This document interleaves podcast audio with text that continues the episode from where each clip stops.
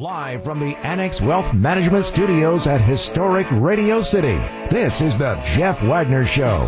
The Acunet Mortgage Talk and Text line is open now. Give Jeff a call at eight five five, six one six, one six two zero. And now, W T M J's Jeff Wagner. Good afternoon, Wisconsin. Welcome to the show. I swear, stuff like this makes my head want to explode. As we talked about on multiple occasions last week, this this. These protests about what is going on in Georgia are almost comical. I mean, let's review the bidding quickly. Everybody knows that Georgia passed, in the aftermath of the two thousand twenty elections, Georgia passed a series of, of voting reforms. So we discussed last week, reasonable people can agree about whether some of these reforms are, are in the interest of the public or, or not. But President Biden, in a shameful amount of, of race pandering, just race baiting, you know, he denounces these reforms as, as Jim Crow. And, of course, the, the mainstream media ends up picking that up. I mean, and it's just, you, you go through what Georgia did.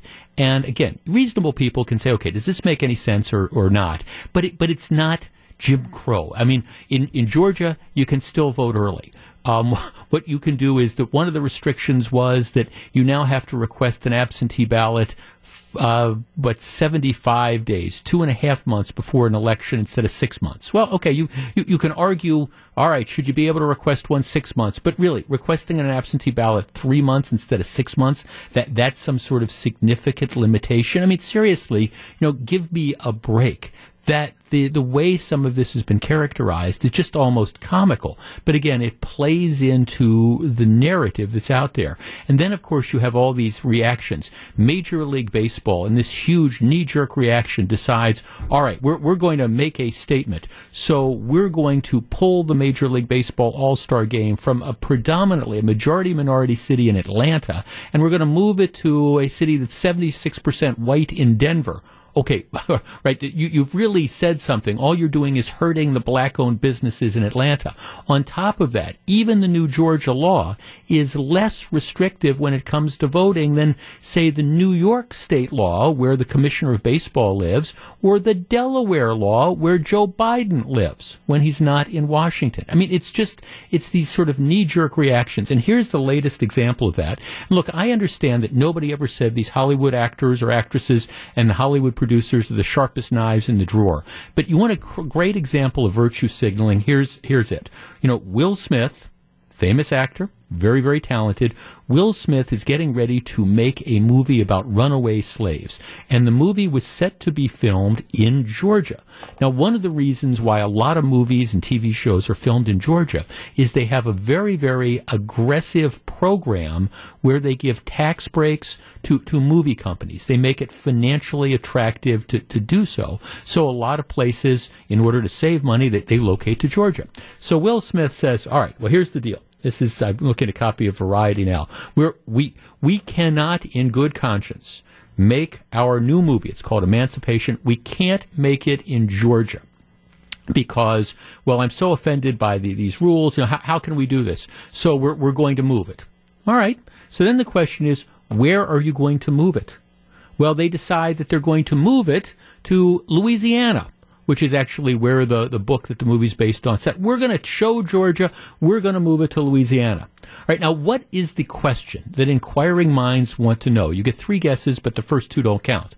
Well, the, the, the only guess that counts is if you're moving from Georgia because you've got a beef with the Georgia election laws and you're moving to Louisiana, the question should be, hey, what about the election laws in Louisiana? How do they compare to the ones in Georgia? Now wait for this. Louisiana has some of the most restrictive voting laws in the country. For example, in Georgia, just like in Wisconsin, you have no excuse absentee voting. You don't have to have a reason. All you can request your ballot, then you get it, and all you have to do is say, hey, I, I'm unwilling to vote on election day, and you can vote early, right? That, that's how it works in Wisconsin. That's how it works in Georgia.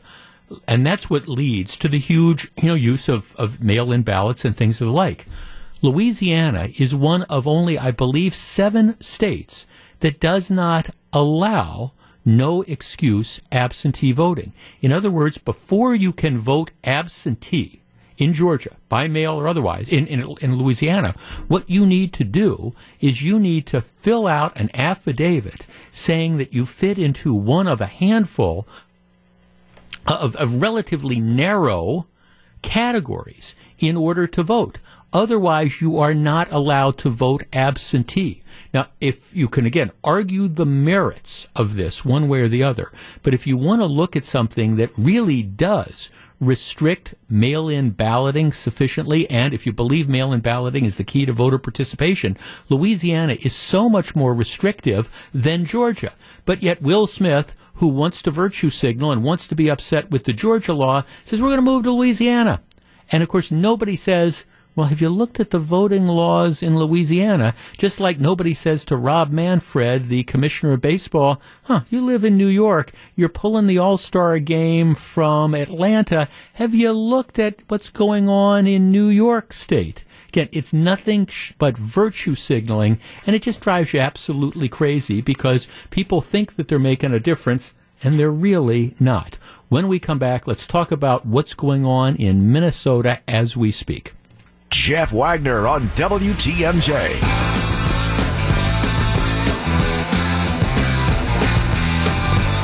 Was it a riot, a protest, or both?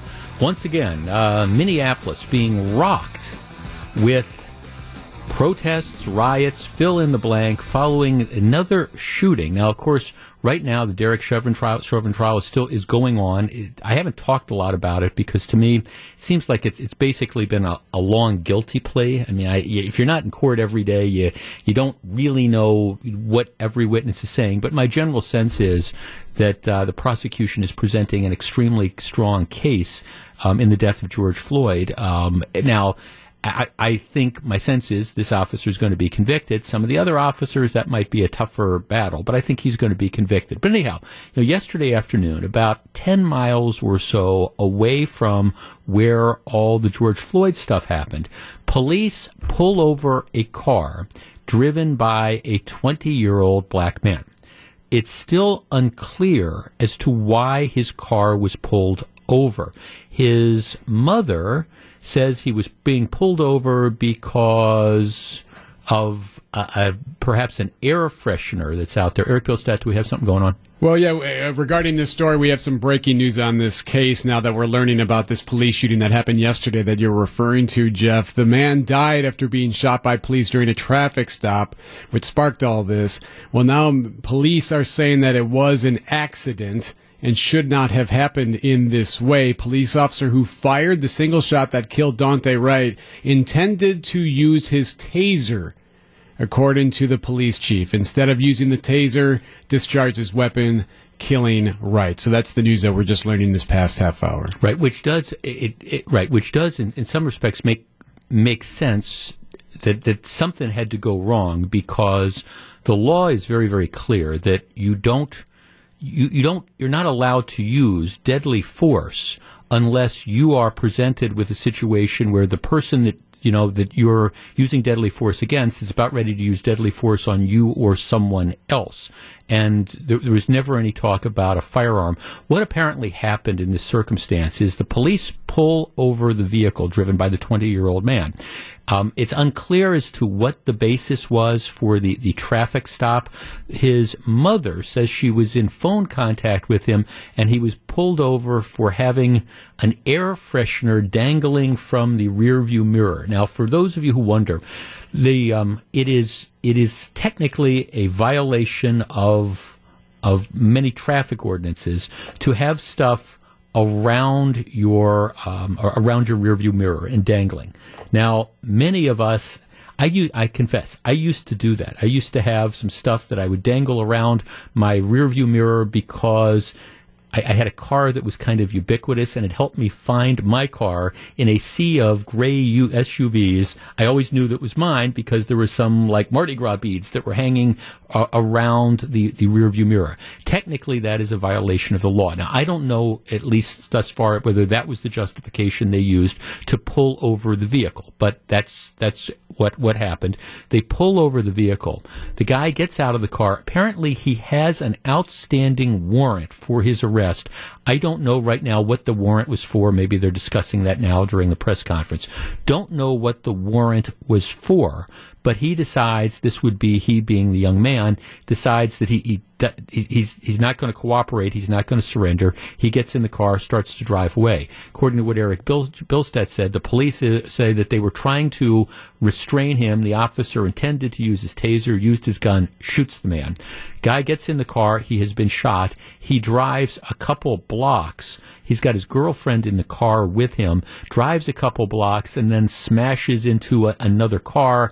They go up and they find him. He's dead. Presumably he's dead from the, the gunshot wound, but he was able to drive a little bit. It, it's it's a bad situation all around, just a bad situation all around. And I, I've all morning I was waiting for the explanation because, candidly, unless there was going to be an argument that the guy had a gun or something, it, it's the the police are, are wrong. It, it's a it's a bad shooting, bad shooting in the sense that you, you don't you don't shoot fleeing people. You, you don't shoot people who um, are trying to escape. You only shoot if you believe that your life or the life of somebody else is, in fact, in danger. But now we know the story. They, they say it was an accident. All right, so what happens is this, about two o'clock in the afternoon, this story breaks, and immediately you have a bunch of people who show up, and they, they start, again, to, to protest. This is, it's a shooting of a, of a young black male in the area where the George Floyd situation took, and so you have a lot of protests that are going on. The protests are largely peaceful for several hours until nightfall comes, at which point in time things get completely out of control. The crowd goes and, and loots a Walmart in the area. Um, according to one of the reports, one of the managers says, all our large screen T Vs were taken. So the This isn't protesters. These are people who break into the Walmart, steal lots of stuff, including all the large screen T Vs. Somebody else says they hit the Domino's, they hit the Wingstop, um, destroy that. There's a shopping mall apparently close. I get the idea that it's like a strip mall close to the Walmart. Um, that's hit by the rioters slash protesters. Foot Locker, T-Mobile, New York men's store, clothing store, all completely destroyed. Police say there were a number of young men who were running from the building carrying stolen goods. So you have people that, that showed up and, and were engaging in a legitimate protest that, as often happens, morphs into this opportunity to loot businesses. All right, our number is eight five five, six one six, one six two zero. That is the Acunet Mortgage talk and text line. One of the things that I find frustrating, again, it, it's the inability to d- distinguish.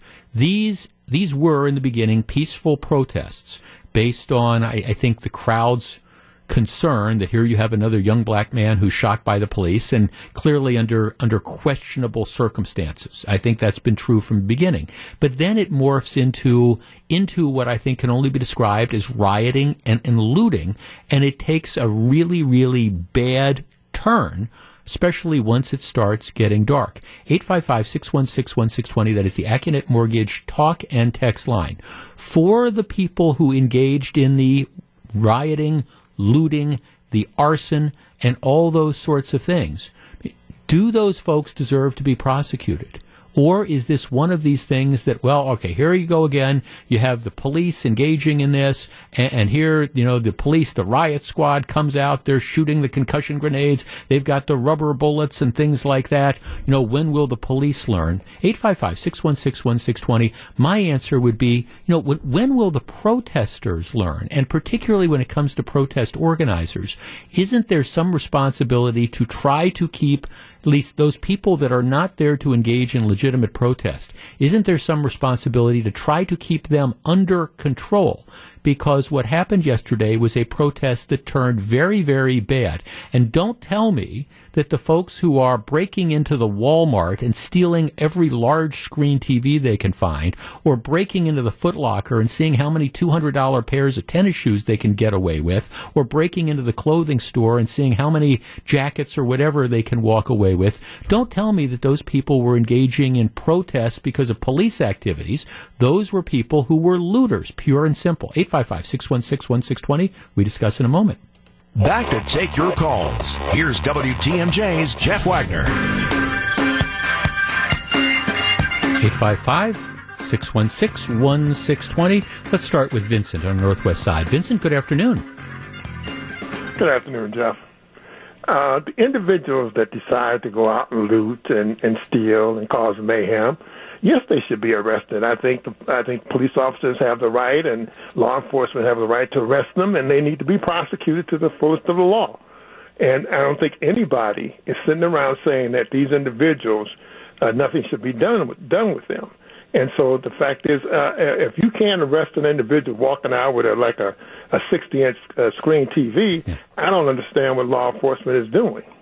Well, well, ex- exactly. And, you know, the, at least if you look at the timeline of what happened yesterday afternoon, it, it was pretty much under control as far as, you know, people gathering and protesting and expressing their concerns over this, even though we didn't know a lot of the facts. But that's that's fine. And then once it turned, once it got dark, what happened is I, I think you, you had those other people, the ones I would describe as the opportunists, who said, okay, th- th- this is the chance. And, and so now we're going to show up and we're going to use th- this, our concern about what happened and race relations and all that, we're going to use this as our excuse to go loot the foot, foot Locker or get that sixty-screen inch T V that we've always wanted. And it's just, it is unfortunate because it minimizes, I, I think, Vincent, the, the legitimate concerns that people could have about why was this guy stopped in the first place, for example, which is a legitimate question. And, you know, now that they say it's an accident, how how do you grab your taser, how do you grab your gun, not your taser? I mean, legitimate questions that I think are out there. Uh, certainly, but I don't think what they do minimizes what ha- what happened to this young man. The fact is, is that these individuals, like you say, are opportunists, and this isn't this this is this is not the first the first time or the first time at the rodeo. The fact is, law enforcement understands that it, when when it, when it would, when when it turns dark, that these individuals come out of their holes and they began to do it, began to loot and they began to destroy property. So they know this happens every time that there's an instance like uh, that's similar to this, that these things go on. So they know the M O. So why aren't they uh, aren't they ready and available at that particular time and begin to arrest these individuals? Yeah, no, thanks. I don't I, understand why they allowed this to go on. Well, I mean, thanks. I think. My guess is, and it is just a guess, my guess is what happened yesterday in Minneapolis, in this Minneapolis suburb, is going to be similar to what happened in Kenosha in that th- th- this was a spontaneous sort of thing. It's not like, hey, we've got a verdict that's coming down, we're going to prepare for it. What, what happened is I think law enforcement was caught un- unaware, just like that first night in Kenosha where... You know, you, you have all of a sudden law enforcement ends up getting outnumbered and they're in a reactive sort of situation. My guess is, even though they've lifted the curfew, my guess is it, it's going to be completely different tonight. And again, I don't know whether what they're saying changes the dynamic anymore. Is they're saying, hey, look, this was, this was a mistake. I've already got people texting me, it wasn't a mistake, it was murder. And then I got a texter saying, who cares about a theft of a T V? A boy was killed. So in other words, all right, you, you have this horrible situation involving the police, so that then justifies looting and burning and destroying. Sorry, I'm not there. Jeff Wagner on W T M J. eight five five, six one six, one six two zero. Let's talk to Mike in Milwaukee. Mike, good afternoon. Hi, Jeff. Hi, um...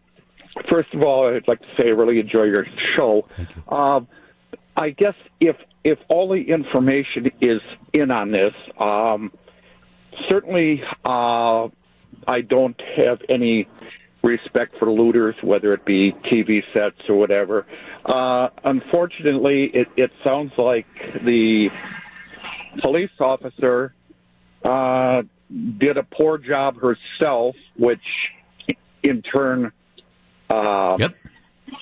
Yeah, led, led to all this. Problem. Yep. Um, Right. You, you had you had yeah. a you had a you had a tinderbox, and I mean, look, people yes. are on their last nerves because of the, the George Floyd trial that's going on. This is that right. area.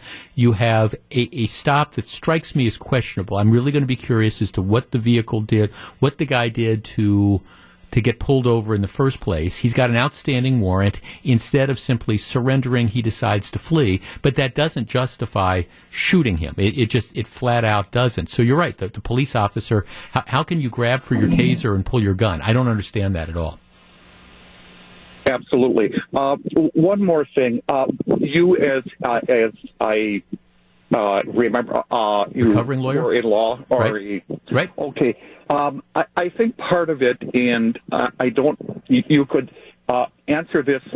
Uh, I think that uh, just with the Floyd situation, why does it take so long, or they were saying a month, when the, the ver- it seems so obvious what, what well, the verdict should be? I mean, thanks, Nico. That, that's, that is an interesting, but how could the trial go so long? I mean, I described it early, earlier as, as it, it, at least as an observer, and I'm not watching every minute of the trial, it, it strikes me that this has kind of been a slow guilty plea. You know, it took two weeks to pick the jury because of all the attention. Um, if, if I had a, maybe I had many flaws as a prosecutor, but one of those was that I, I undertried cases from time to time. I, I believe stuff was kind of self-evident. So if one witness, one believable witness could, could make a point, why put three on? Because if, if, the defense attorney can can get some inconsistencies or whatever, that's the type of stuff that reasonable doubt is created about. So I, but but other prosecutors have a different philosophy, and clearly in this case, the the prosecutors don't want to be accused of, if if something happens and there is an acquittal, and by the way, I don't think that's going to be the case, but if there is an acquittal, they don't want to be accused of not putting forth all the evidence they had, which is why th- this trial is probably, the prosecution says, it's going to take the, the rest of this week, and then, you know, if there's a defense case, that could take a couple days. Don't don't know about that, but it's just a trial strategy. But going back to the underlying situation here, I, I think, I mean, there are a number of questions that need to be answered, and this is not a whitewash of, of police activity. I mean, I think there's a number of questions, starting with, why was the vehicle pulled over in the first place? What what was the traffic violation that led to this being pulled over? Was it something significant, or was it, hey, we're pulling over this car because the guy's got something dangling from the rearview mirror, in which case the question becomes, how many people do you see have stuff wrapped around their rearview mirror that, that never, ever get pulled over? Then you've got the situation where the twenty-year-old apparently had an outstanding warrant for something. Don't know what that was yet, but had an outstanding warrant for something, and rather than just allowing him to be taken into custody, he made the decision to flee. Then you have the police officer who makes the, the fatal and the tragic decision where she's trying to deploy apparently her taser to restrain the guy from fleeing. At least at that point in time, you say, okay, that's why you use a taser, and she pulls out her gun instead. Don't understand, again, how any of those things can happen. So you've got that. And I think it's very, very fair to scrutinize the police conduct and find out, why did they do those things? What was the justification for the stop? What was the justification for, you know, advancing and escalating these things? What exactly did he do? And I think we can all agree that the shooting was, was, it was a bad shooting. It was just, there's no question about it. It was a bad shooting. That, on the other hand, doesn't justify the reaction. I guess it's troubling because I'm getting texts from a couple of people saying, well, it, it okay, it, it was a bad shooting, and then the community deserves whatever it gets. You have this example of police misconduct, and so, of course, people are going to go loot. And who cares if we burn down stores? What difference does it make if people burn down stores and steal T Vs? And what difference does it make if people loot Foot Lockers and different restaurants? I mean, just look at the aftermath of what happened in Kenosha, for example, and you're talking about thirty, forty, fifty million dollars worth of damage. You're seriously going to tell me what difference does it make if you're trying to, uh, again, build a community? And in certain cases, a lot of these businesses that end up getting destroyed are, are businesses that are, I think, somewhat sympathetic to, to maybe some of the causes of these social justice protesters. In any event, more details are going to be emerging, but we're starting to get a picture. This was a A, a series of a series of bad decisions and mistakes, which led to a fatal outcome. My guess is things are going to be quieter tonight, in part because I think authorities are going to be prepared for it. And just like they were overwhelmed the first two nights in Kenosha, I doubt that authorities are going to be overwhelmed tonight. It is just unfortunate that something like this happened, and things like this continue to happen. Back with more in just a minute. This is Jeff Wagner. This is Jeff Wagner on W T M J. Of course, school districts should be able to start early, I think any year, but particularly this year. About twenty years ago, the legislature passed a, a law in the state of Wisconsin that said, unless you get a special waiver, unless you get a certain waiver, um, no school can start before September first. I thought that was a bad law. twenty years ago, I still think it's a bad law. It was a big, sloppy, wet kiss to the tourism industry, who said, "Well, we, you know, we we want um, we want to make sure that at least through September, through the all of, of August, people are still taking vacations, and in some of the tourist areas like the Wisconsin Dells, we don't want to lose our kids to, to going back to school because we, we want to have them through the beginning of September." I always thought that was a bad law because I think it should be up to local school districts to decide when kids go back to school. And maybe it makes sense in the Wisconsin Dells to keep the kids, you know, out of school until um, September fifteenth. I, I don't know, pick a date. But that doesn't necessarily mean that in Green Bay or in Minocqua or in Bayfield that everybody should have to play by those same rules. All right, well, this is a different year. Here you have a lot of schools who have been either virtual or hybrid for a portion of the year, maybe all year. In most of the urban school districts, um, whether it's M P S or some of the other ones, Madison, that the kids haven't been back in school. They have not had in-person learning. And the one thing we know is that for, as a general rule, if you're stuck in the virtual schooling, you you are you are losing ground, or at least most of the kids are losing ground. So more and more school districts are looking at jumping through the hoops and getting the waivers, saying, okay, given that this has been a, a very, we'll say, a challenging, you know, like year so far, what we want to do in an effort to try to catch up is we want to get the kids back in school sooner. And so, you know, maybe we'll start school mid-August. Maybe we'll start school early August. Our number, eight five five, six one six, one six two zero. That is the Acunet Mortgage talk and text line. I think this is an absolutely tremendous idea. I, I think that however you feel about the September first start date, and again, I'm a guy that would leave it up to local school districts because what works in the Dells might necess- not necessarily be appropriate in Wauwatosa, just for the, for the sake of argument. I'd leave it up to, I don't think the state has any business mandating a certain date. But in this particular year, given the fact that, you know, so much ground has been lost, I, I think school districts, if they're not looking really, really hard at getting getting a waiver and getting those kids back into in-person classes as soon as possible and avoiding that, that whole summer slump that you have, you know, where you knock off in June, then you don't come back till September. I, I think you get the kids back as soon as you possibly can, and if that means early August, and maybe you take that first month and you do re, you know, remedial stuff or, or whatever. You, you go... You you do a crash course on the things that people were supposed to be learning when it was virtual and give them a chance. eight five five, six one six, one six two zero. That's the Acunet Mortgage talk and text line. I mean, it seems to me if school districts aren't doing this, um, you, you should be calling up your school board members and saying, why not? Jeff, I think sending kids back to school early this year makes good sense, but I doubt most teachers' contracts permit it, and many of the teachers moonlight at other jobs in the summer and therefore might not be available.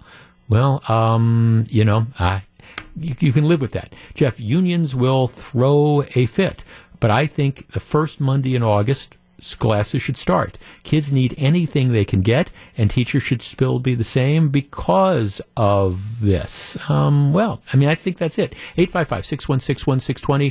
Let's start with uh, J P. J P, you're on W T M J. Good afternoon. Hello. Thank you for taking my call. Yes. I am. Uh, I uh, I come from a family of travel agents, travel leaders. I live in beautiful Elkhart Lake, Wisconsin, and um. It's not just Wisconsin Dells, I think, that uh, is going to benefit from keeping our summers as our summers. Wisconsin, we're, you know, we're, we're tourists. we're for tourists, and everyone comes from Illinois, all over the state. We've got these beautiful lake communities, and, you know, one to two weeks can make a major, major economic impact in our communities. And last year was really tough. And we're talking about, you know, weather in terms of uh, the kids going back to school. It's so, so nice in August. And kids can go and vacation with their families at their leisure. Just straddling the economic and the educate, what's right economically and educationally, I believe that schools should start after September. So you're you're you're, vote, you're voting for this year that the economics of a couple extra weeks of vacations are more important than the lost year of education the kids have had. I don't think I'm exactly saying that, but look, we've these are two weeks, two weeks. We so they they tack back on on the on the in June. We're not talking about these kids are not going to get the education. We've got to straddle the line. The economics and the education, they're equally as important. Well, I guess my question would be, given all that's going on this year, for one year, doesn't it make sense to what? Well, let me let me ask you this: What about what about the school districts where it's really not applicable, where the, the kids don't have to to work? Do you really think by starting school on, say, August fifteenth, you're going to lose that much of vacation time? I mean, can't the parents just say, "Okay, we're going to take our vacation in late July or early August instead"? Right, but then your window gets a lot smaller, and it, it, it's got all those trickle down. Uh, You know, all that, that the, the trickle down impact, you know, less families vacationing, mm-hmm. less families being able to stay at their lake homes longer. Um, it's it, we're talking about two weeks, you know, it, it, it's it's kind of splitting hairs uh, because it's not saying that the kids aren't going to get that education. The education will be there for the kids. Well, I guess it's the point.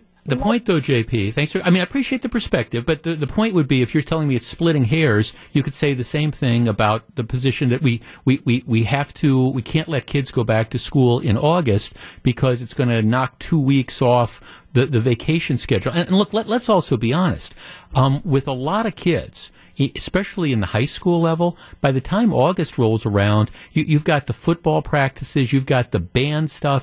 I mean, you've got a, a lot of those vacations are, are over and done with anyways, because the, the kids are already back, if not back in the classrooms, they're already, you know, back with their regular sort of schedules. Now, again, I, I think... I think that people should have the latitude to, to do this. And if in a school district that depends on, on tourism, whether it's the Dells or whether it's Elkhart Lake or Random Lake or whatever, and, and the school district decides, look, we're willing to make that trade-off, that, that's, that's fine. I have no problem with it. But I do think there's a lot of other school districts where these vacation schedules, that, that last two weeks in August, it, it's not critical to supporting the businesses. And the truth of the matter is, a lot of the families, if they want to go on vacation, They, they can go on vacation the first week in August, or they can go on vacation in, in late July. But right now, given everything that's gone on for the last year, when it comes to education, I really do believe you've got to get the kids back in school as soon as possible, because I think it's been a lost year. Um, Andrea in Burlington, you're on W T M J. Good afternoon. Hi, good afternoon. So I'm going to preface this by saying I used to be, an, or well, I still am an educational professional, but I work in real estate now. Um, I was educated in the public school system in Wisconsin and graduated in two thousand. I had an amazing public school experience. So um, I look at the kids now, and I see all of the, the classes and things that they're required to do and all the stuff they have to do. And having an eleven-year-old and an almost fourteen-year-old, I kind of start to panic and think, oh, my gosh, they need to just be learning. They need to be kids. Yeah. And I think living and working, I, I work in Elkhorn, but we sell a lot in Lake Geneva. Uh, those kids, that economy is dependent on the vacation um, industry, and I don't think it's splitting hairs. I think that being able to self-determine a in a district is essential to the finance of the district. And I say this as an incredibly liberal human being. The, you want to build a new school, you have to have the money in the district. I know our district in Burlington, we applied for the waiver because we're building a new middle school that is absolutely beautiful. Um, my kids, we are very privileged. They go to Burlington Catholic. Um, we have a wonderful uh, grant program that my children can afford to go there because we're, my husband and I are not wealthy. Um, but one thing that has come of this is if there are snow days, if you start earlier, my kids always start earlier. Mm-hmm. uh, and then the actual district. We've never had to make up a snow day. Yeah. Even little things like that. The teachers can be amenable to it. We just have to make sure we're taking care of everyone. And in urban areas where these kids have lost a lot of ground due to maybe lack of access to techni- technological stuff as well as meals, I-, I think, you know what, I'm a parent. If I'm going to take my kids on vacation and I'm going in December, teacher, I will make sure my kids do that work. Yep. Um, yeah, and no, I'm Andrea. I'm, the yellow right. no, Andrea, no, thanks for calling. I mean, I, I see it. Look, look. Th- this again. I, I think this is a local control thing. Um, well, here, Jeff. The kids not in person have had a year-long summer vacation. We need to get them back now and skip all of summer break. Well, I'm not doing that. But Jeff, if you look at most outs, most schools or in-person class I, classes outside of Milwaukee and Madison, um, I, I think you have to look at that. Right. I mean, this is a. This is a situation, again, where where have you been? But for this year, I think, when it comes to education, you've got to put the priority on, let, let's figure out how to get the kids back as, as soon as possible. And I do stand with what I said earlier. I, I do. I don't think this is a one-size-fits-all situation. And I do think that the state gave in to the tourist industry twenty years ago. And I think you need to reevaluate this, which isn't to say for all the school districts. You, you want to, you don't want to start until September first. Some, it makes sense to do it before, some not. College kids, a number of people are making this point, college kids routinely go back in in mid-August. It's not that unusual. Jeff, the sooner they go back, the more they can make up for lost time. I would hope most parents would support early return to school. Kids have had plenty of free time and need to get back for routine learning education. All right, back with more in just a minute. This is Jeff Wagner. Live from the Annex Wealth Management Studios at Historic Radio City, this is the Jeff Wagner Show. And now, W T M J's Jeff Wagner. Good afternoon, Wisconsin. Welcome back to the show. So, Mike Spaulding, my question is, so you've got the, the bourbon place. They're they're making the, the special bourbon mm-hmm. to re- celebrate the return of tailgating. But you don't think they're giving it out at the tailgate parties tonight? I don't think so. I think it's a pre-tailgate pickup. Well, that... oh, well, that, that, well I, I, I am going to the game. I've got tickets, going to the game tonight, so so there's not going to be somebody like handing out fifths of bourbon there at the game. I do not think so. All it doesn't right. sound that way. But the drive-through, if you want to head downtown first, it's open until three forty this I, afternoon. I, so I see. So, the, well, again, then I think you could also make the argument, that's probably not the best idea, that go pick up the pick up the quart of bourbon and then head over to the tailgate thing. Probably not the best. I see. Okay. Well, it's it's... Yes, it's a novel sort of idea. Okay, and I think we'll probably pass on that. We typically throw a couple beers in the back of the car, but we'll make a point of, I think, standing behind behind my car at the tailgate and, and having those beers before we go into the game tonight. All right, Anthony Fauci, who is this year's Kato Kaelin, uh, kind of America's house guest. If you don't know the Kato Kaelin reference, actually, he was um, a Nicolet High School graduate between me and my brother, as a matter of fact. And Kato Kaelin was the guy that was at the O J. Simpson house um, at the time that uh, O J committed the murders. I know he, I know the jury acquitted him, but we all know O J did it. And so, I mean, Kato Kaelin, he had his fifteen minutes of fame by sort of being America's house guest at the time. In some respects, Anthony Fauci is, is has become like a, a modern day Kato Kaelin because he, he's he's everywhere. He's just absolutely everywhere. And my beef with Fauci, and I've said this before, is that he, he makes so many appearances and he's so clearly in love with, you know, being on, and seeing himself on T V and enjoying his fifteen minutes of fame that, that he comes and he gives advice and, and the advice It it just changes. I understand science changes from month to month, but, but Fauci's advice changes from, from day to day. And, and sometimes, you know, he'll say something on a Saturday and then on Tuesday it's something different. I mean, last week the story was, he was saying, well, I don't think we're going to see a new surge. All right, that's the big story. Then three days later he's doing another T V show and he's saying, well, Um, yeah, I think we're we're looking at a surge, and it's like, okay, well, where what's what what is the, the case, and and maybe you wouldn't find yourself making so many inconsistent statements and causing people to kind of question where the science is if you didn't feel compelled to be on every news show and every cable T V talk show that, that asks you. Sometimes maybe less is more. Well, there was another example of that over the weekend. One of the big questions is, and, and it's one where a lot of the health officials are struggling to explain with science, why, if you have been vaccinated and you've waited that two-week period, why you should not feel comfortable going out in public and resuming a normal life. And the best they can come up with is, well, it is possible. We, we don't have any science to prove this, but it is possible in theory that even though you've been completely vaccinated, you could still nevertheless get the virus, be asymptomatic, so you could get it even though you've been vaccinated, not have any symptoms, and then transmit it to somebody that you come into contact with who hasn't been vaccinated. Now, there, there's no documentary evidence suggesting that if you follow the science, but but that's that's the idea, and that's the line that's being, you know, passed around. To me, it would seem to me that you, you know, if you're going to say that, if we're really encouraging people to get vaccinated, you, you have to you have to give them the, the carrot. And the carrot is, hey, once you get vaccinated, you can start getting back to normal. And I'm not saying not wear masks, but this idea that, you know, you're, you're not able to go out and socialize and do things, I think people find that hard to believe and hard to accept. And that's why yesterday, Anthony Fauci, America's Kato Kaelin, appears on um, on M S N B C, and you know they ask him, oh, here's the question. What is the message to the vaccinated and unvaccinated Americans is what they should do? What should they be doing now? For example, eating and drinking indoors in restaurants and bars. Is that okay now? And Fauci says it's still not okay to gather indoors. So it, it doesn't make any difference whether you've been vaccinated or not. No, we don't think you should be going to restaurants. And, of course, again, it, it's just this sort of theoretical thing, because even if you've been vaccinated, you might, might, might, might be that unicorn that still gets it, doesn't know he has it or she has it, and then pass it on to somebody who, who's not vaccinated. Um, no science suggesting that could, could happen.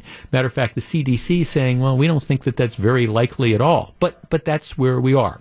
Okay, so against that backdrop, more and more people are getting vaccinated. The numbers I have in Wisconsin is that um, as of yesterday, twenty-five percent, one in four members of the Wisconsin po- of Wisconsin population have been vaccinated.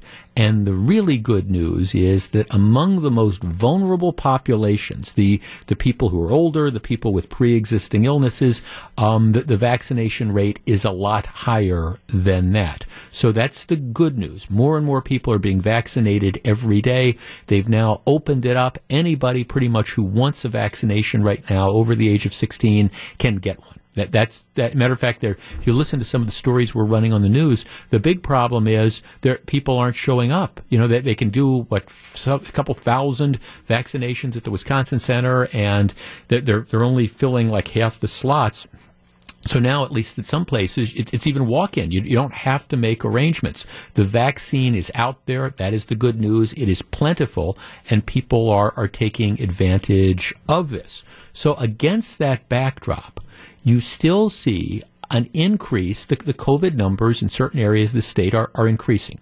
Now, the good news about this is that even though the numbers are going up, the deaths are not going up dramatically, because the number of people who are getting infected tend to be younger. So it's not, not saying getting COVID is not a big deal, but it's not as big a deal.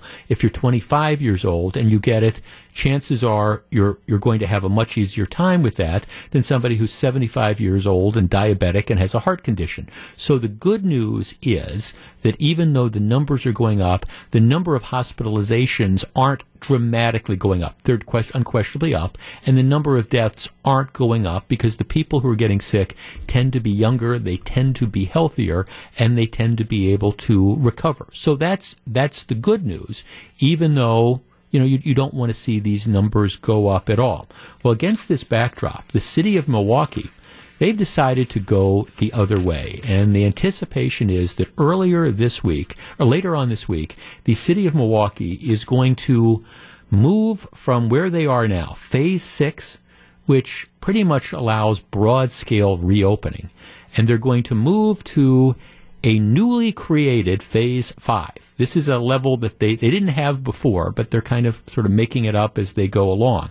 And so this new phase that they're looking at, well, it would it would roll back. For example, restaurants and bars without safety plans would be reduced from fifty percent to twenty-five percent capacity. Uh, churches, theaters, places of amusement would be reduced from seventy-five to fifty percent capacity. Museums and hotels reduced from one hundred to seventy-five percent. Salons and spas would reduce their clients per service provider from three to two. Schools Schools would need to change from offering full in-person instruction to a hybrid learning model. Attendance for recreational activities would be reduced from seven hundred fifty to five hundred. Um, so they're, they're talking about rolling this back. Our number, eight five five, six one six, one six two zero. That's the Acunet Mortgage talk and text line. All right, is this the way to go? Number of vaccinations are going up, but the city of Milwaukee is considering imposing newer, tighter restrictions on gatherings. Now, this happens at the same time that a lot of suburbs are essentially eliminating all restrictions on gatherings. Is this going to make a difference? eight five five, six one six, one six two zero. And in the real world, what is the effect of this? For example, if the city of Milwaukee says to a restaurant owner, okay, you, you, you've got to cut. You've got to go from fifty percent to twenty-five percent. Right? Does it make any sense for that restaurant owner to stay open? And does that mean that people aren't going to go to restaurants? Won't they just get in their car and drive to West Allis or drive to Waukesha or drive to Glendale? eight five five, six one six, one six two zero. That's the Acunet Mortgage talk and text line. We discuss in a moment. Welcome back to Jeff Wagner on W T M J. Let's start with Matt in Oak Creek. Matt, good afternoon. Hey, good afternoon. How are you? Well, thank you. What do you think? Like I, like I was telling your screener, I think you're going to get to a point where these businesses in mass are going to just start completely abandoning or not following these rules, because how are they expected to survive with these yo-yo up and down, right, you know, policies being put in place? You know, not to mention from they, they keep saying follow the science, follow the science, but no science has really come out definitively stating that businesses and restaurants are the ones that are contributing to these upticks in the virus. I, you know, Matt, let, let me so just stop you there. Matt, I'm going to let you finish, but let me stop. That, as a matter of fact, I, I made a note of that when I was, was getting ready to do this topic. There, there, where is the evidence that from the city of Milwaukee, from the health commissioner, where is the evidence, like you say, that the uptick in COVID cases can be traced back to people going into bars or, or restaurants or going to museums or, you know, going to school in an other than a hybrid learning fashion? Where is the evidence of that? And, and they don't have any. You know, if, if you could point to it, maybe it would be more open to that, but they're just, it's this knee-jerk sort of stuff saying, well, our numbers are going up, so what we have to do is we have to roll back public gatherings without any sort of science saying where it is that, that these, these spikes are occurring. I, th- I completely agree with that, and I think one of the prime examples that you can look at with all of this is is what's currently going on in Michigan with Gretchen Whitmer's, you know, policies right. going on. They have one of the most restrictive in the country, yet their their rates are going through the roof. Right. So I think people are losing faith with the people that have been put in place to manage this, because they're seeing so many yo-yos on what to do and what not to do that nobody really believes what's being told to them anymore. Well, right, and Matt, and that's why, I mean, I don't know if you caught it. When I was making the reference to the, this new Milwaukee standard that's doing this Phase five, they've never had that before. It, it's just, it, it's kind of this, like, knee-jerk thing, okay, we're going to make up the, this new standard that, that's out there. And I guess at this point in time, I just don't think you can tighten your restrictions. I don't think that you can lock down your way out of this situation. Plus, the more you tell people, get vaccinated, which, by the way, I'm I'm a believer. I'm getting my second shot on, on Wednesday. Okay, I'm I, I'm in favor. I encourage you to get vaccinated. But the more, once people get vaccinated, the more you tell them, oh, by the way, but even if you don't get vaccinated, well, we've got, even if you get vaccinated, we've got these variants, we've got all these other things. Well, we, we're not sure you're going to be able to resume a normal life anyways, even though we don't have any science that really proves that point. Well, yeah, yeah, try to explain to people who are reluctant to get a vaccine, if you're telling them that you, you still can't go out, you can't socialize, and you can't sit in a restaurant, even though we don't have evidence that people sitting in the restaurants are where the spike is coming from. I was reading one story, and it was suggesting that at least among some of the younger people, if you're looking at, at where some of the spikes are coming from, it's youth sports. Oh, okay, well, it, it, all right, if that, if that is really the case, okay, maybe it means you need to take a harder look at youth sports. But wh- why can't we follow the science instead of a knee-jerk reaction saying, okay, well, we need to move the bars and restaurants from fifty percent capacity back down to twenty-five percent capacity, which if we do, they, they might as well close down. That, that's just the effect of this. Why, why don't we figure out where empirically where are the COVID cases coming from, and then make the decisions accordingly? Isn't that following the, the science? And for people who have been vaccinated, for example, is there any reason, really, is there any empirical evidence saying that if you've been vaccinated, you, you shouldn't be able to gather with others in some bar or restaurant? And, and if so, I'm not seeing any of that, just this theoretical stuff. Well, it's an angel that's dancing on the head of a pin. You've been vaccinated. Maybe, maybe somebody somewhere can be the unicorn and get it and can pass it on to somebody else. Well, if that's the case, why get vaccinated? And by the way, don't misinterpret that. I believe in vaccinations. Tina in Milwaukee. Tina, you're on W T M J. Yeah, exactly. I mean, why get the vaccine if they won't let you go mask-free, go to a bar, go to a restaurant? It's just going to, they're taking a step backwards, and uh, it's going to just hurt them, and the schools especially. Well, it, it, again... All the kids that are, are in school that, the the younger ones or the ones that are... Um, need that extra one-on-one help versus your parent doing the homework. They need somebody else to do that with them. Right. I see. I think. I mean, and th- then the parents are all going to suffer again. Well, right. Well, that, that right. And, and, and you, you have this perpetual situation. Then the question becomes: okay, when, when is when is enough enough? I mean, if if people get vaccinated, and you've got your vaccines, and you still tell them, well, that, that's not enough.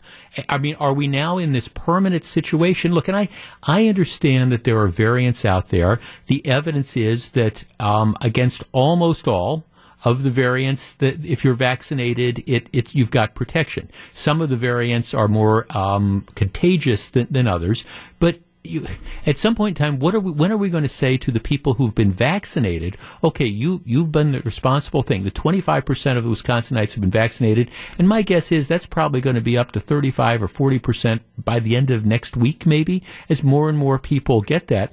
When are we going to say to them, okay, you, you need to, you're, you're able to go about and, you know, enjoy your life and start resuming normal stuff. And if that means you got to wear a mask inside, oh, okay, we I guess we can do that for a, a while longer. But what is the end game here? I mean, I'm not seeing that from these health professionals. And when you're seeing this, let's go the other way and let's start locking down stuff again.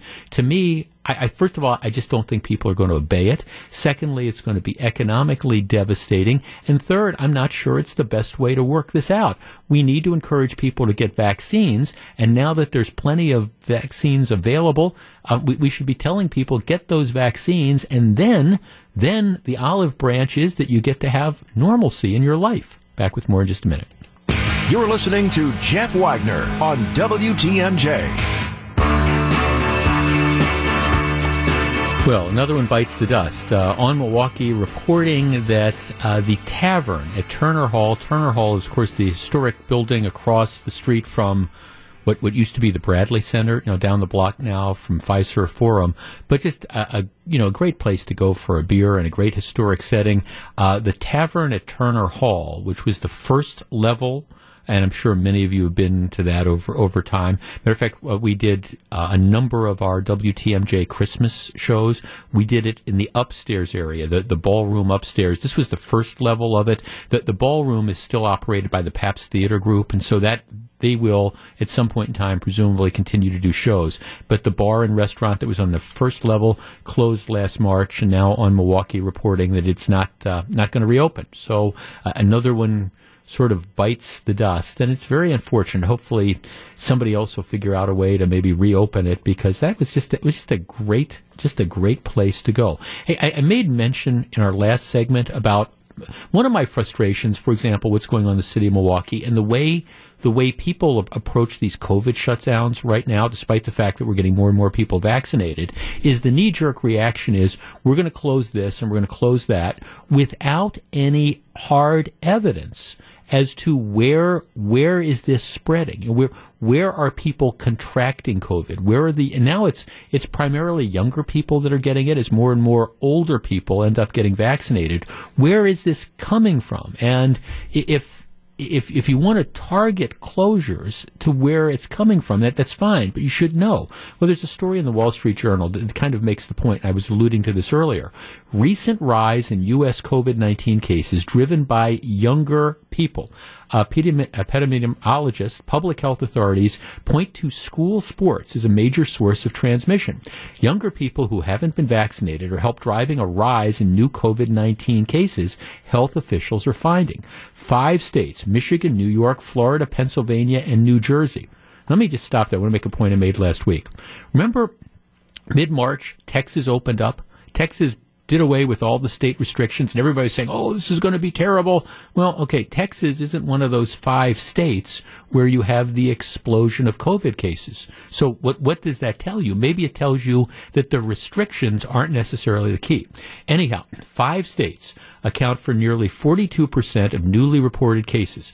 In Michigan, Um, adults aged twenty to thirty-nine have the highest daily case rates, new data shows. Case rates for children aged nineteen and under are at a record more than quadruple, quadruple from a month ago, according to state data. All right, so that begs the question, you know, why? Because, you know what, for example, why would you... If you if you had those numbers in Milwaukee, why would you necessarily like close a, a bar? Because you know you got to be twenty-one years old to be in the in the bar. So you know if it's younger kids, what where is the connection? And anyhow, public health authorities are now pointing to school sports as a major source of COVID nineteen transmission. Since January, K through twelve sports transmission in Michigan has been highest in basketball. Um, with three hundred seventy-six cases and one hundred clusters. Hockey, they have it. Wrestling, they have it. Overall, um, cases and clusters have occurred in fifteen sports settings, data from the state shows. Now, I bring that up because, for example, in Michigan, the liberal governor of Michigan is, is resisting efforts to shut down. She said, I'm, I'm not going to go back to the lockdowns. And maybe part of that is based on something that it doesn't seem like they're doing in Milwaukee, following the science. If you can't tie the explosion in COVID cases to, let's say, people going out to restaurants, right? Then why why lock down the restaurants? If instead you're looking at the data and you're saying, hey, it's primarily younger people and it, it's it's a lot of these school-age people and we're tracing it back to school sports, well, maybe, and I, ju- I just say maybe, maybe the answer is, all right, you dial back the school sports programs if that's what your concern is, or you balance out the value of the school sports programs versus the, the kids that are getting COVID. But, but at least that's science-driven. It's not the knee-jerk reaction. And if you're wondering why the governor of Michigan is resisting calls to lock down, I think it's because she's looking at the numbers and saying, look, I'm I'm not I'm not going to go through this. I'm not going to do what one of our callers was describing, this yo-yo thing with businesses, and continue to put them through this unless I'm reasonably convinced that, gee, um, making the, the person that runs the hardware store or that owns the hair salon, making them close down or substantially limit their business, I'm not going to put them through that again unless I'm convinced that that's where the spike in numbers are coming from. And more and more that they're looking at it, I think they're seeing where the spikes are coming from, and it's not those places. In Milwaukee, as in Wisconsin, we continue with this kind of like one-size-fits-all approach that, to me, isn't workable, and more importantly, just doesn't follow the science. All right, when we come back, Amazon yes, union no. You're listening to Jeff Wagner on W T M J.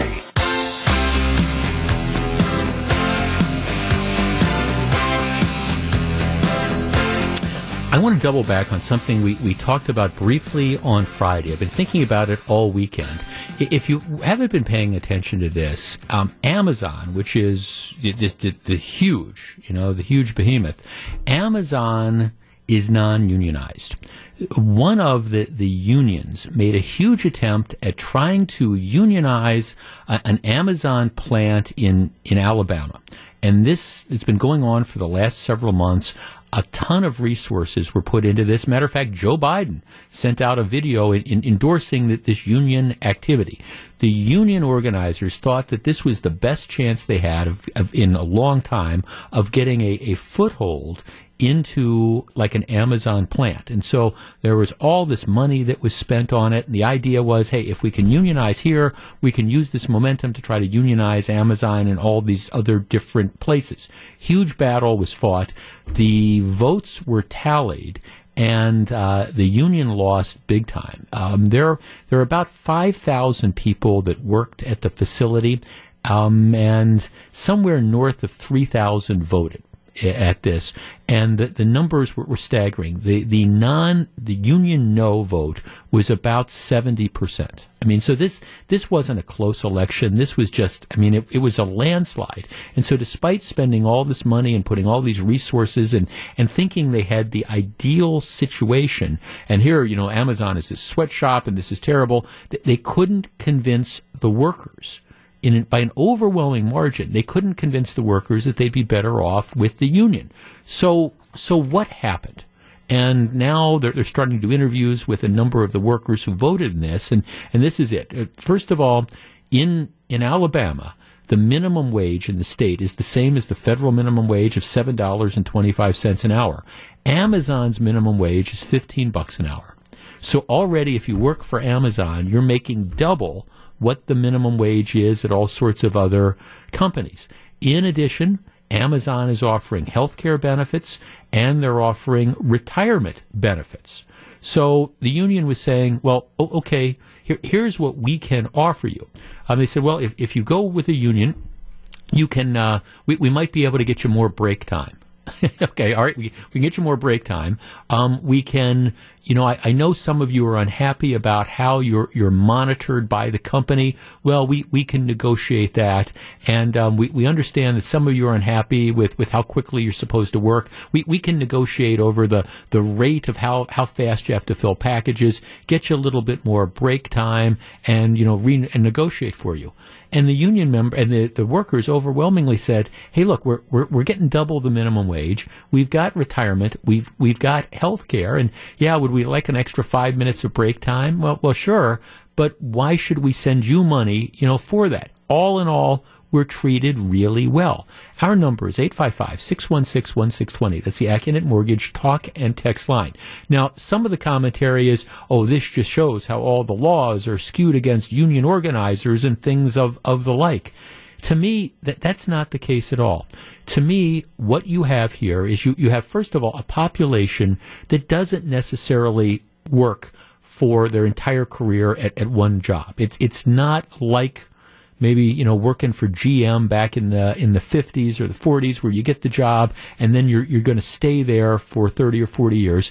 I, I think a lot of times people are, are transitory. They they work in different jobs. So one of our callers on Friday made the point about seniority isn't as important. What's important to people are retirement plans and health care plans and, and wages. And and yes, some of these working conditions are a factor, but You're you're not going to say, hey, I've got it pretty good here, but I'd like an extra couple minutes of a break time, so I'm going to blow up this system that I think is pretty successful. My point is, unless unions figure out a way to be much more compelling and convincing, that this they're just doomed to defeat in the private sector, because as long as companies, especially especially now, as long as companies treat their employees reasonably well, you're going to have a tough time selling unionization. And this is a big thing for Amazon, and I think it's a big thing for other companies moving forward. The way Amazon handled this and the way they treated their employees, I think, is the lesson for other companies as well. eight five five, six one six, one six two zero, that's the Acunet Mortgage talk and text line. Where do unions go from here? We discuss in a minute. eight five five, six one six, one six two zero.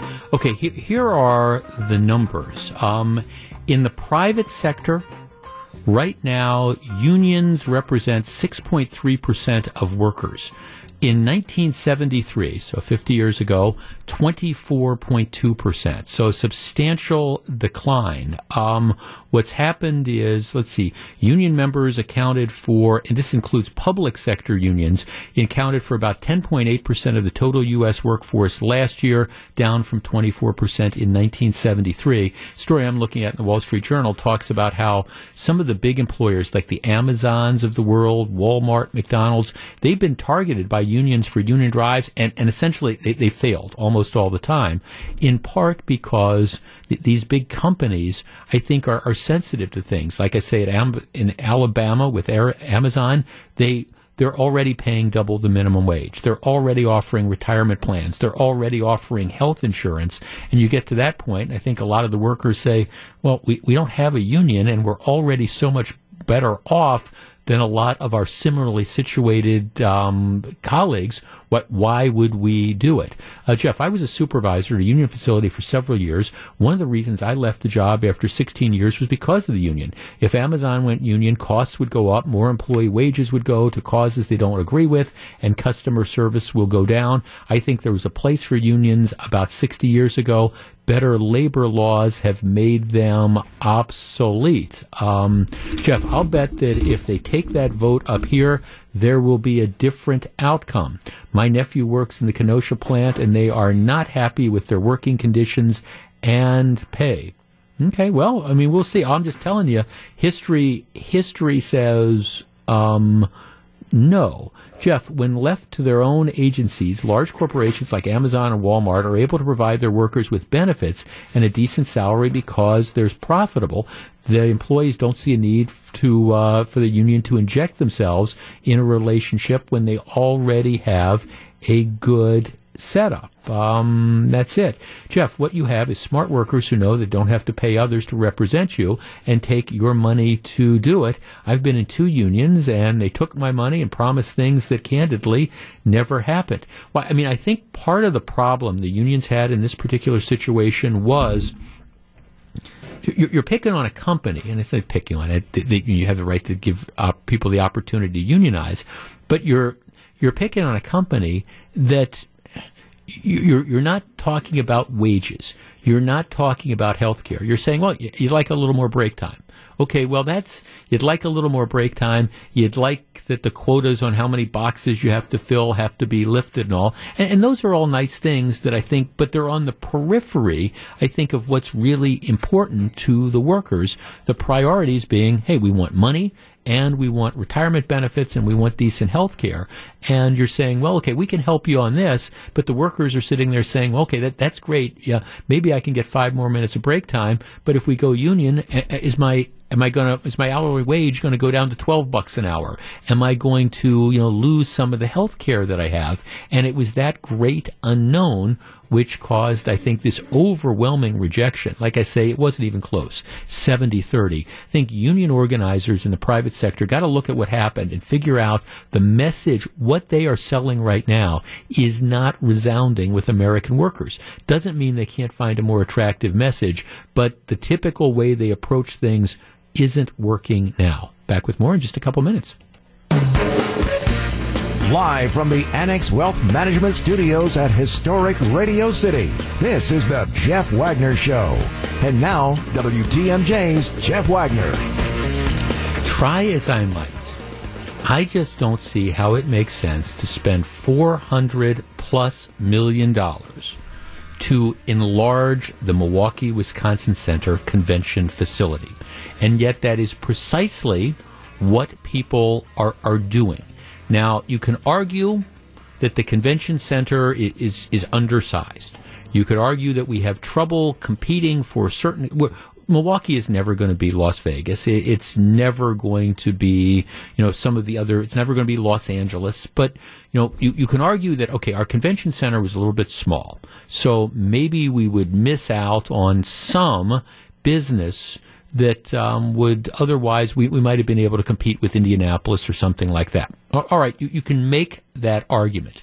But I would argue that right now, to do what they are about to do, which is to spend four hundred plus million dollars, a bunch of which the taxpayers could be on the hook on, to expand a convention facility when the convention business is completely and totally dead and probably isn't going to be coming back, if at all, for a long time, is absolute insanity. Now, I mean, here is the reality. Downtown, and I'm not just talking about Milwaukee, but this is fair to say Milwaukee is no is not unique from other different um, urban areas. Milwaukee is dead downtown right now. Chicago is dead downtown. New York is dead downtown.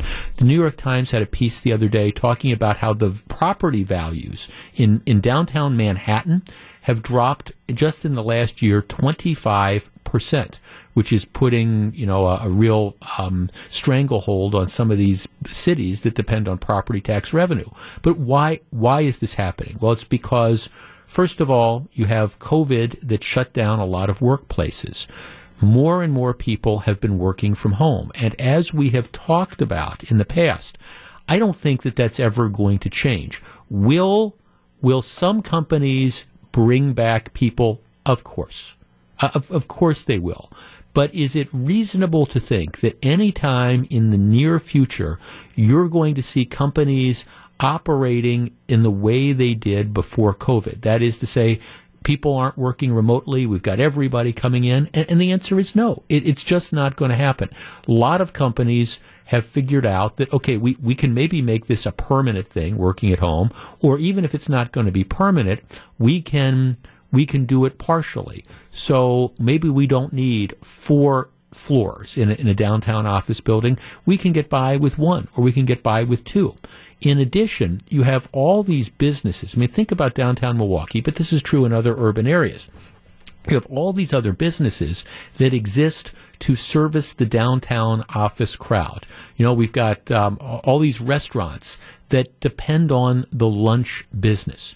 You've got bars that depend on the after-work crowd, the people that, you know, we, we have the happy hours and, and the folks that are staying there. You have all the, the clothing stores, all the different shops that depend on, hey, people going out on their lunch hour and, and shopping. Well, that th- those businesses are by and large gone because there's not that critical mass of people. And I don't see that coming back. That's the reality that downtown buildings are being faced with.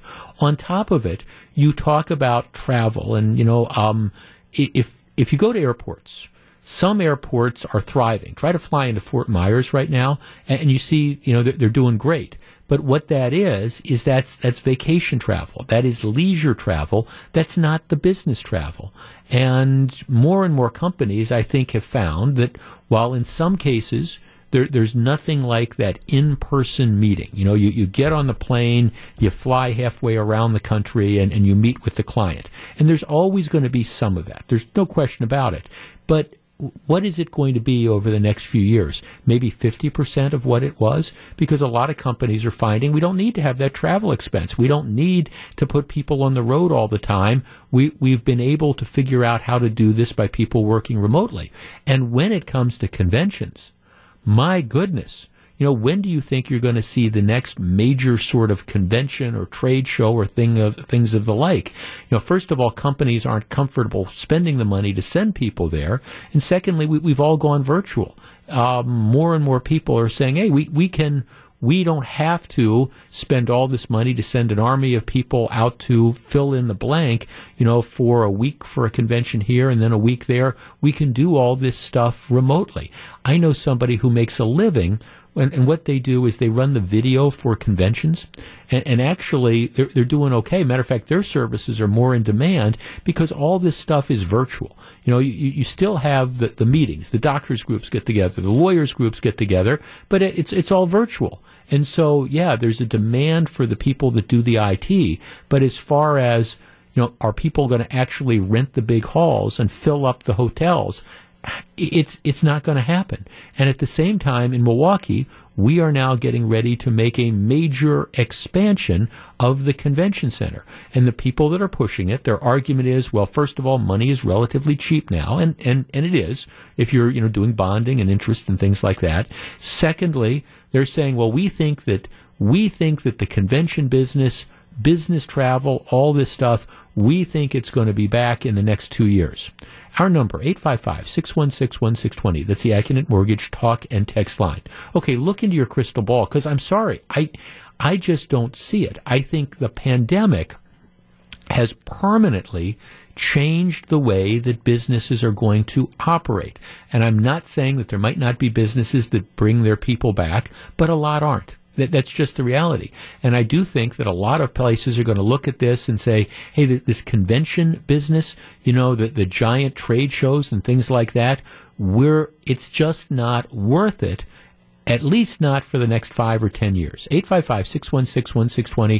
It looks to me like we are about to once again have a giant white elephant, kind of like the Milwaukee Theater is, a, a giant white elephant. But in this case, that white elephant's going to cost four hundred plus million dollars, and the taxpayers may be on the hook for some of it. eight five five, six one six, one six two zero, that's the Acunet Mortgage talk and text line, is the convention business, and downtowns in general, but particularly the convention business. Do you see business travel and the convention business coming back in a big way anytime soon? My answer would be, I don't think so. We discuss next. Back to take your calls. Here's W T M J's Jeff Wagner. eight five five, six one six, one six two zero. Jeff, had there not been a pandemic, expansion of the convention center might have made sense considering record low borrowing costs. But now that many small conventions will likely permanently transform into virtual events, there's no need. Also, while interest rates are low, remember the costs of materials and labor are at record highs due to unprecedented demand for construction. A day late, a bad idea. Jeff, money might be cheap right now, but building materials are forty to fifty percent higher than they were a year ago. Yeah, I mean, and there's huge backlogs on stuff. Try ordering furniture and see how long that you um, have to wait. Jeff, um, are the voters in Milwaukee ever going to figure out all this stuff? Between the trolley and the continual expansion of facilities that aren't used, they're spending hundreds of millions of dollars on things that never work out, yet we keep bringing people in. Jeff, the cost of building is not cheap now. The cost of lumber and supplies have gone through the roof. This would be the last thing I would think about doing at this point in time, expanding. Jeff, I don't believe large conventions are going to happen anytime soon, especially with COVID on the scene. Maybe in the future, but for right now, if anything, groups are going to remain small and not rise to the level of an expansion to the Wisconsin Center. I also think that it's... I also think that there's going to be business decisions that are going to be made, and I think there's, just like a lot of businesses are reassessing, do we need to have four floors in the downtown high-rise? And are coming up with the conclusion that, no, we, we probably don't. We, we, we can get by with, with two floors. Um, I, I think a lot of businesses are sitting there looking and saying, all right, we used to, we used to send fifteen people to the X Y Z trade show. All right, well, well now... Do, does that really make economic sense to do it? Um, are other companies going to be sending people there? Where is the bang for our buck? And, you know, maybe they'll come back, but I, I, I don't, I don't see them coming back in any sort of big way, you know, any, any time soon. I think business, business travel in general and the convention business are going to be one of the, the lagging indicators. If they come back at all in, in the, the firsthand as opposed to virtual basis, they're, they're going to be, they're going to be one of the last things that come back. And I don't think that's going to be for a while. All right. James on the South Side. James, you're on W T M J. Yes. Uh, look at what happened at the Democratic Convention that we were supposed to have last year. Uh, I know it's during the uh, pandemic and everything else, but uh, look at how, how, how that blew up in our face and stuff. But this thing uh, should have been built probably maybe a bunch of years back when we really needed it, but it ain't going to happen now. And they're trying to build downtown stuff around Pfizer and everything else and stuff like that. No, I don't think so. And I think pro- probably by the end of this decade or farther out, just like you are saying, uh, before we're going to see any uh, light in that tunnel, they're uh, doing things for us to be a positive. Why should we all be on the hook for something that we don't need, just like you said with the trolley and everything else? Well, I mean, thanks. For, I mean, again, it, it's, look, I, I understand the argument that's being made is we, we want to be ready. There is a, there's going to be, there's going to be an explosion. There's going to be all this pent up demand and, and we want to be ready for it. And, and I understand that. And I think that, I think that is true for some things. For example, When it comes to leisure travel, I, I think there's an incredible pent-up demand. I think for, for example, for cruises. Now, it looks less and less likely like you're going to have a resurgence of, of the cruise. And there, there are people who absolutely love the cruise. And I think it looks less and less likely that that's going to happen in twenty twenty-one be, because we're we're still in the process of getting vaccinated. And if you're looking at like Europe, Europe continues to be largely a mess when it comes to the rollout of things. But but there's going to be a point where, boom, that, that spigot is going to be turned back on. And, and I think people, if you like to take cruises, I think people are going to be taking cruises. If you want to go to Europe and you've been waiting to see Paris, or you've been waiting to see, um, you know, Berlin, or, or you've been waiting to take that cruise on the Rhine or take the cruise on the Danube, I, I think people are going to do it. I can't tell you when, but I think that there is going to be that demand. On the other hand, when it comes to business travel, where, you know, people have to, to pay for it, where you have to go to the C E O and say, all right, let, let's figure out, you know, we, we've, our, our industry's been in a tough situation. We're, we're trying to figure out how to get through this and how to survive. Um, explain to me why we need to send twenty people on airplanes to go to this different convention. Why can't we just do it virtually and not have any cost? And I think a lot of people are going to say, well, yeah. So, I mean, will, will, is it possible that conventions will come back? Yes. Is that going to be one of the last things? Absolutely. I, I don't think that, I don't think you can make any credible argument as to how that won't. If I were in the travel industry, for example, I mean, that's where I would be putting my, my eggs. That's the basket. It would be, hey, over the next couple of years, I think you're going to see a huge explosion of, of that leisure travel and the vacation travel. But for the big time business travel, probably never coming back to what was expected. And so, you know, we're, we're going to spend four hundred million dollars building this extensive facility, which maybe it's going to be state of the art, and maybe it's going to be great. And some people are texting me saying, well, there's, there's, you got to understand that there's, uh, girls volleyball or volleyball tournaments with kids. You know, they, they can fill it up a few weekends a year. And, and, and, you know, maybe I'm, I'm sure there'll be some things that you can do to, to bring stuff in. But is it going to be enough? I mean, that that's a lot. That's a lot of volleyball tournaments, you know, to to, to fill up to, you know, justify a four hundred million dollars expansion. The Milwaukee Theater, whatever they call that now, which is at the site of the old Milwaukee Auditorium, that was a giant white elephant. It's been pretty much a failure since we spent all that money renovating it. I think this is going to be another one of those situations. And it, and my concern is the taxpayers are going to be on the hook at some point in time. Just the worst timing possible. Back with more in just a minute. This is Jeff Wagner.